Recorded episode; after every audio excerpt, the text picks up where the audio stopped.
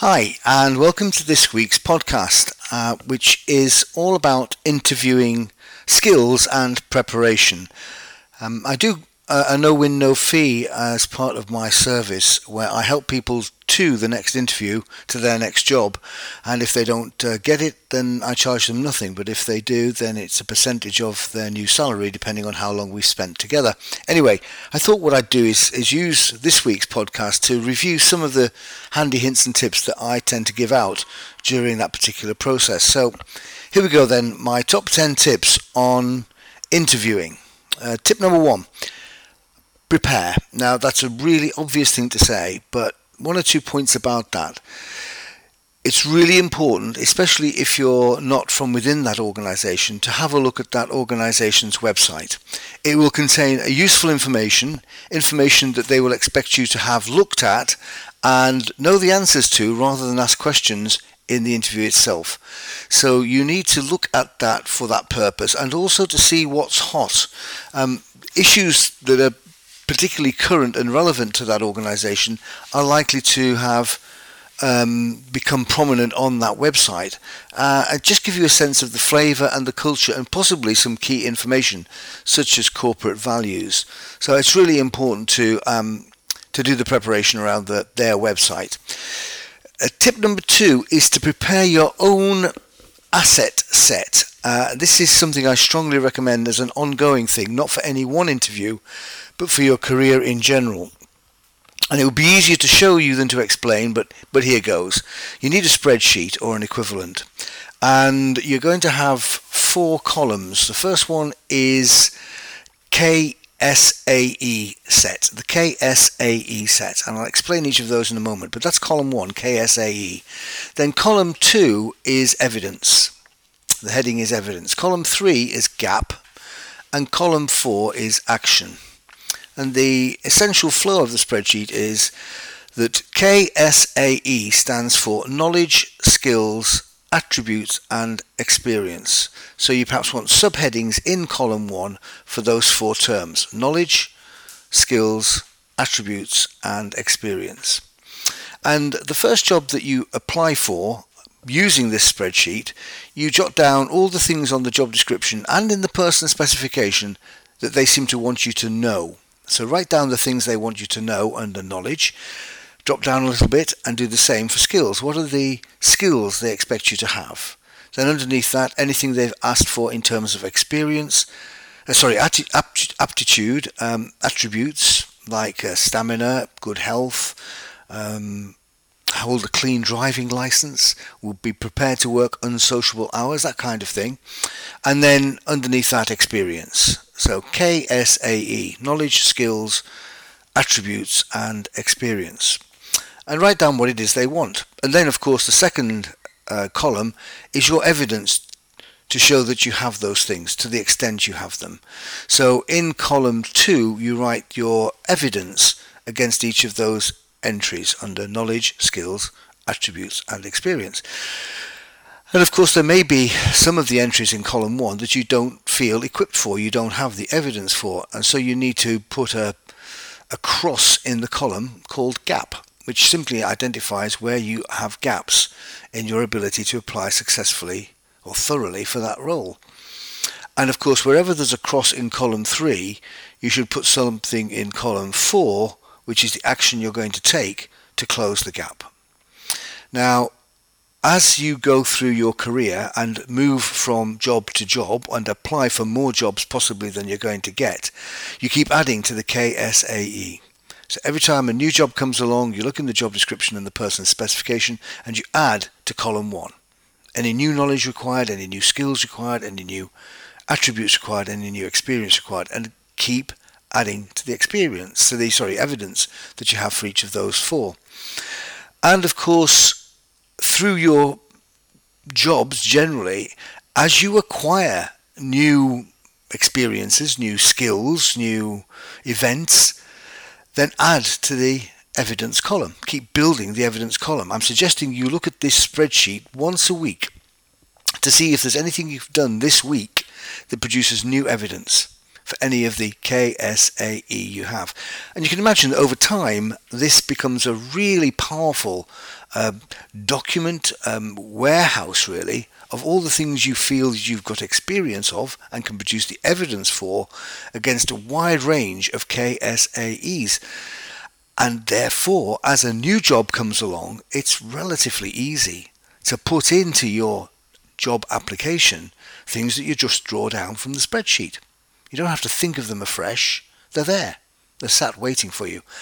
And of course, because you've been adding to this list pretty much every week, should you get an interview and they ask for your experience, it's it's pretty much embedded within you because you've become familiar with it over the years by simply adding to this spreadsheet. Really powerful tool. People who've used it tell me it's one of the best things they've ever done. So I'm really recommending that as tip number two create your KSAE spreadsheet. Tip number three this is going to sound ridiculous, but it's absolutely brilliant. Look at the person spec and also the person specification and highlight with a highlighter pen every time they there's a verb. So it may well be that the, a key duty or responsibility is to lead or to manage or to um, create. And those verbs all could form a question. So it could be how would you lead? How would you manage? How would you create? And you don't have to write these down, but everything that's a verb, create a question from. And I reckon you'll have between 80 and 100 questions. If you do this thoroughly on each person spec and a job description, you'll get up to between 80 and 100 questions. And to be fair, they could ask you any of those questions because they'll be pertinent to the job description and person spec. Now, I'm not going to ask you to answer those 80 or so questions. You should frame them in your head and then give yourself a tick, question mark, or cross depending on your response. Give yourself a tick and perhaps count these if you think, yep, if I was asked that question now, I could answer it fairly convincingly. That's a tick. A question mark is, mm, I get the question, I'd probably like to do a little bit of research if the question was asked me now. So that's something I perhaps need to think about a little more. And across is, I haven't a clue. I haven't a clue how to answer that question if that came up. So I really need to do some research on that. My guess is that if you are right for the job you're applying, you'll get 75 to 80% of, of your responses as ticks. That's my norm. 70 to 80%. And that's reassuring. It means that looking across the whole job description and person specification, across all of the questions they could ask you, relevant to the job, you can answer more than three quarters of them easily. And then if you've, if let's say you've got 80% as ticks, you've probably got another 10, maybe even 15% as question marks. There are very few absolute no-nos. So I'm asking you to do this, what I call the 100 questions uh, exercise, just to reassure yourself that you're on top of your game, that you do know enough about the job. And where you don't, you've got early warning as to where you need to do some follow-up research. So that's tip number three, do the 100 questions exercise. Tip number four, again potentially controversial, and you may want to check this in advance. There's no harm in phoning the admin people and saying, how would this sit? But I would encourage you to take in notes. Now, if you think notes are an absolute no-no, that's fine. But if you're the kind of person that hates the idea of having to remember things, uh, some important facts or figures, then take them in. Take them in on notepaper. Two reasons. The first one is it's a bit like a comfort blanket. If you don't have these to hand, you, you, you worry and your memory will let you down. If you have them to hand, the chances are you'll never look at them. You'll remember them because they're, they're just there. Uh, the second reason is if somebody says to you, um, or you say, probably more likely, is it okay if I use some notes? And they say yes. Um, most people usually rely on memory or whatever, you say yes, but I regard this as an important meeting and I would go to any important meeting well prepared with some notes. Memory is fallible, I'd rather rely on notes. I think that's impressive. I would certainly give somebody credit for taking notes and explaining why. So my suggestion is take notes. Take notes in as tip number four. And tip number five, it's associated with tip number four. Think about taking in a portfolio of evidence. Um, you know, artists do this, don't they? Uh, so why not take in your own portfolio, especially if there's something quite obvious. Um, if you are in the business of PR or writing or any anything really that, that's a product, that's an end result of something you work on, then put it in your portfolio. You don't have to use it, but if they say, "Do you have any evidence of that? You, can you provide an example of that?" There it is. And again, it looks like you've prepared. it Looks like you've anticipated those sorts of questions and have come prepared. Um, and even if somebody says, uh, What's in that little case? you can say it's a portfolio of evidence. They may never ask you to show it, they may never see it, but it will have gone into their, their minds that here's somebody who's prepared and perhaps stands out a bit more from the rest. Um, tip number six answer the question. I know that sounds such an obvious thing to say, but in the heat of the moment, you can just get carried away and start talking 10 to the dozen and drift off track. And they're looking at you as if to say, this all that's very, very good, but what's your answer? So please make sure you answer the question. Okay? Uh, tip number seven convert any negatives to a positive. Never leave the interviewers with a negative conclusion. If, for example, they ask you a question and you don't know the answer, say, Well, I don't know, but I would know how to find out. And that's a positive. They may follow up by saying, And how would you find out? which is fair enough, so give them the answer. But there's much more of a positive to, I know how to get it. Um, and you can even volunteer to get it. You can say, I could probably find the answer to that in a half an hour or so. Would you like me to send it in after the interview? It's perhaps a bit cheeky, but again, will make you stand out and be a bit more memorable. If they ask you, can you do something, and you can't, if you haven't got that skill, you can say, no, I don't have that skill, but I am a quick learner. I don't find it difficult learning things afresh. Again, they may follow up and say, well, can you give an example of something you've done recently that's helped you acquire a new skill? So you have to have the answer for that. But don't say, no, I don't know, and no, I can't do, and leave it at that. Follow through with, yes, I know how to find out, and I could learn that fairly quickly. So always finish on a positive, not a negative. Uh, tip number eight, possibly one of my favourites, and, and one that can let so many people down, and I'm going to call it bridging. Bridging. Um, they are looking to recruit somebody for this new job. For you, it's the future. It's a future job. But so often, candidates talk about their current job or their previous jobs. And sometimes that's inevitable because that's the only experience or evidence you have of your past job or your present job. That's fine, but you must, must, must bridge it into the new job. You must carry the past and present experience to show how that helps you in the future job. That's called bridging.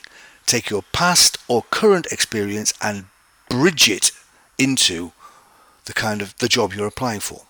And you can do that at the front end or the back end. So you could say the job that I'm applying for requires the following qualities and whilst I've been working on X, Y and Z, those are the kind of things I've been dealing with and really enjoyed. So you take you start with the future requirement and bridge back to your job showing how what's being looked for is currently what you're doing, or the other way around. I've had plenty of experience of this and this and this, and here's my examples, and I know those are three of the things in the job description that you'll be looking for. You absolutely must make it easy for the panel. I was once, um, I hope the person isn't listening, no names, but I was once giving a no win, no fee uh, support to somebody who was wanting to apply for a job as outreach officer in Chester City Council in the education department, and he currently was an archaeologist working on the files.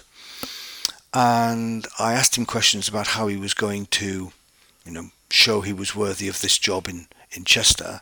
And he said, I've no idea, but I can tell you what I do in, in dealing with Roman shards um, on the Fylde Peninsula. And I was thinking, hang on a minute, I've got to do the work here and try and connect what you're talking about as an archaeologist into how that's going to help you be an outreach worker. It's too much like hard work. I'm just not prepared to do that as a panelist. You must make the connection, not leave it to them. So always bridge your experience, past and present, to show how it serves and reinforces the requirements of the future job. That's tip number eight. Tip, tip number nine is to have a sensible response to the inevitable question they will ask you, which is, have you anything you'd like to ask us? Make sure it isn't naff. And by that I mean it isn't something that you could have found out in advance of the interview by phoning up or by looking on the website. There shouldn't be anything you ask about terms and conditions. You should have dealt with all of that beforehand. Uh, my personal recommend is that you have something, and probably three things, because they may well have come up. Uh, two or two of them may have come up in the in the interview, so you need a number of these. Which is something they are unlikely to ask you about, but you think is a personal asset, which if they knew about, they would value. So I will often, when I'm, I'm pitching for work, if they ask that question, I'll say, would you say you have a coaching culture here? And they almost inve- inevitably say, um, well, can you say a little bit more? Or why do you ask that question? And that gives me about 30 seconds to make a pitch for something I think I do quite a good job at. So I'm, I'm now positioning myself as a coach. They haven't asked me about that. But when they review my portfolio, if you like, against other candidates, some of them may think, and of course, you know, he'd be good for coaching. Now, that wasn't on the portfolio of questions. It wasn't something they asked me about, but I've nonetheless put it in their mind. So tip number nine is think about maybe a topic which you would like to give a mini pitch on as and form it into a question um, which they will then probe and say could you say a bit more about that and then you're off giving some advice on how you might do that or how that particular asset of yours might help in the job. And then tip number 10, and it's uh, it's the biggest one of all really. Um, interviews, the word itself can be quite scary. You can get intimidated, you can get nervous. I understand all of that. I'd like you to consider reframing the idea of an interview into an intelligent conversation. And if you can think about what's coming up as an intelligent conversation, surely you can handle that you have those things every day. You know, people tell me in an interview they get a brain freeze or a panic attack, but in normal everyday life and in intelligent conversations, you tend not to get brain freezes or panic attacks. It's it's it's the context, it's the setting called interview that does the damage. It, ignore the fact that it's an interview. It is actually meant to be an intelligent conversation between the panel and yourself. And if you can relax into that and say, well, if that's what it is, an intelligent conversation, I can, I can do that. And if you chunk down an interview into its basic component parts, you know, you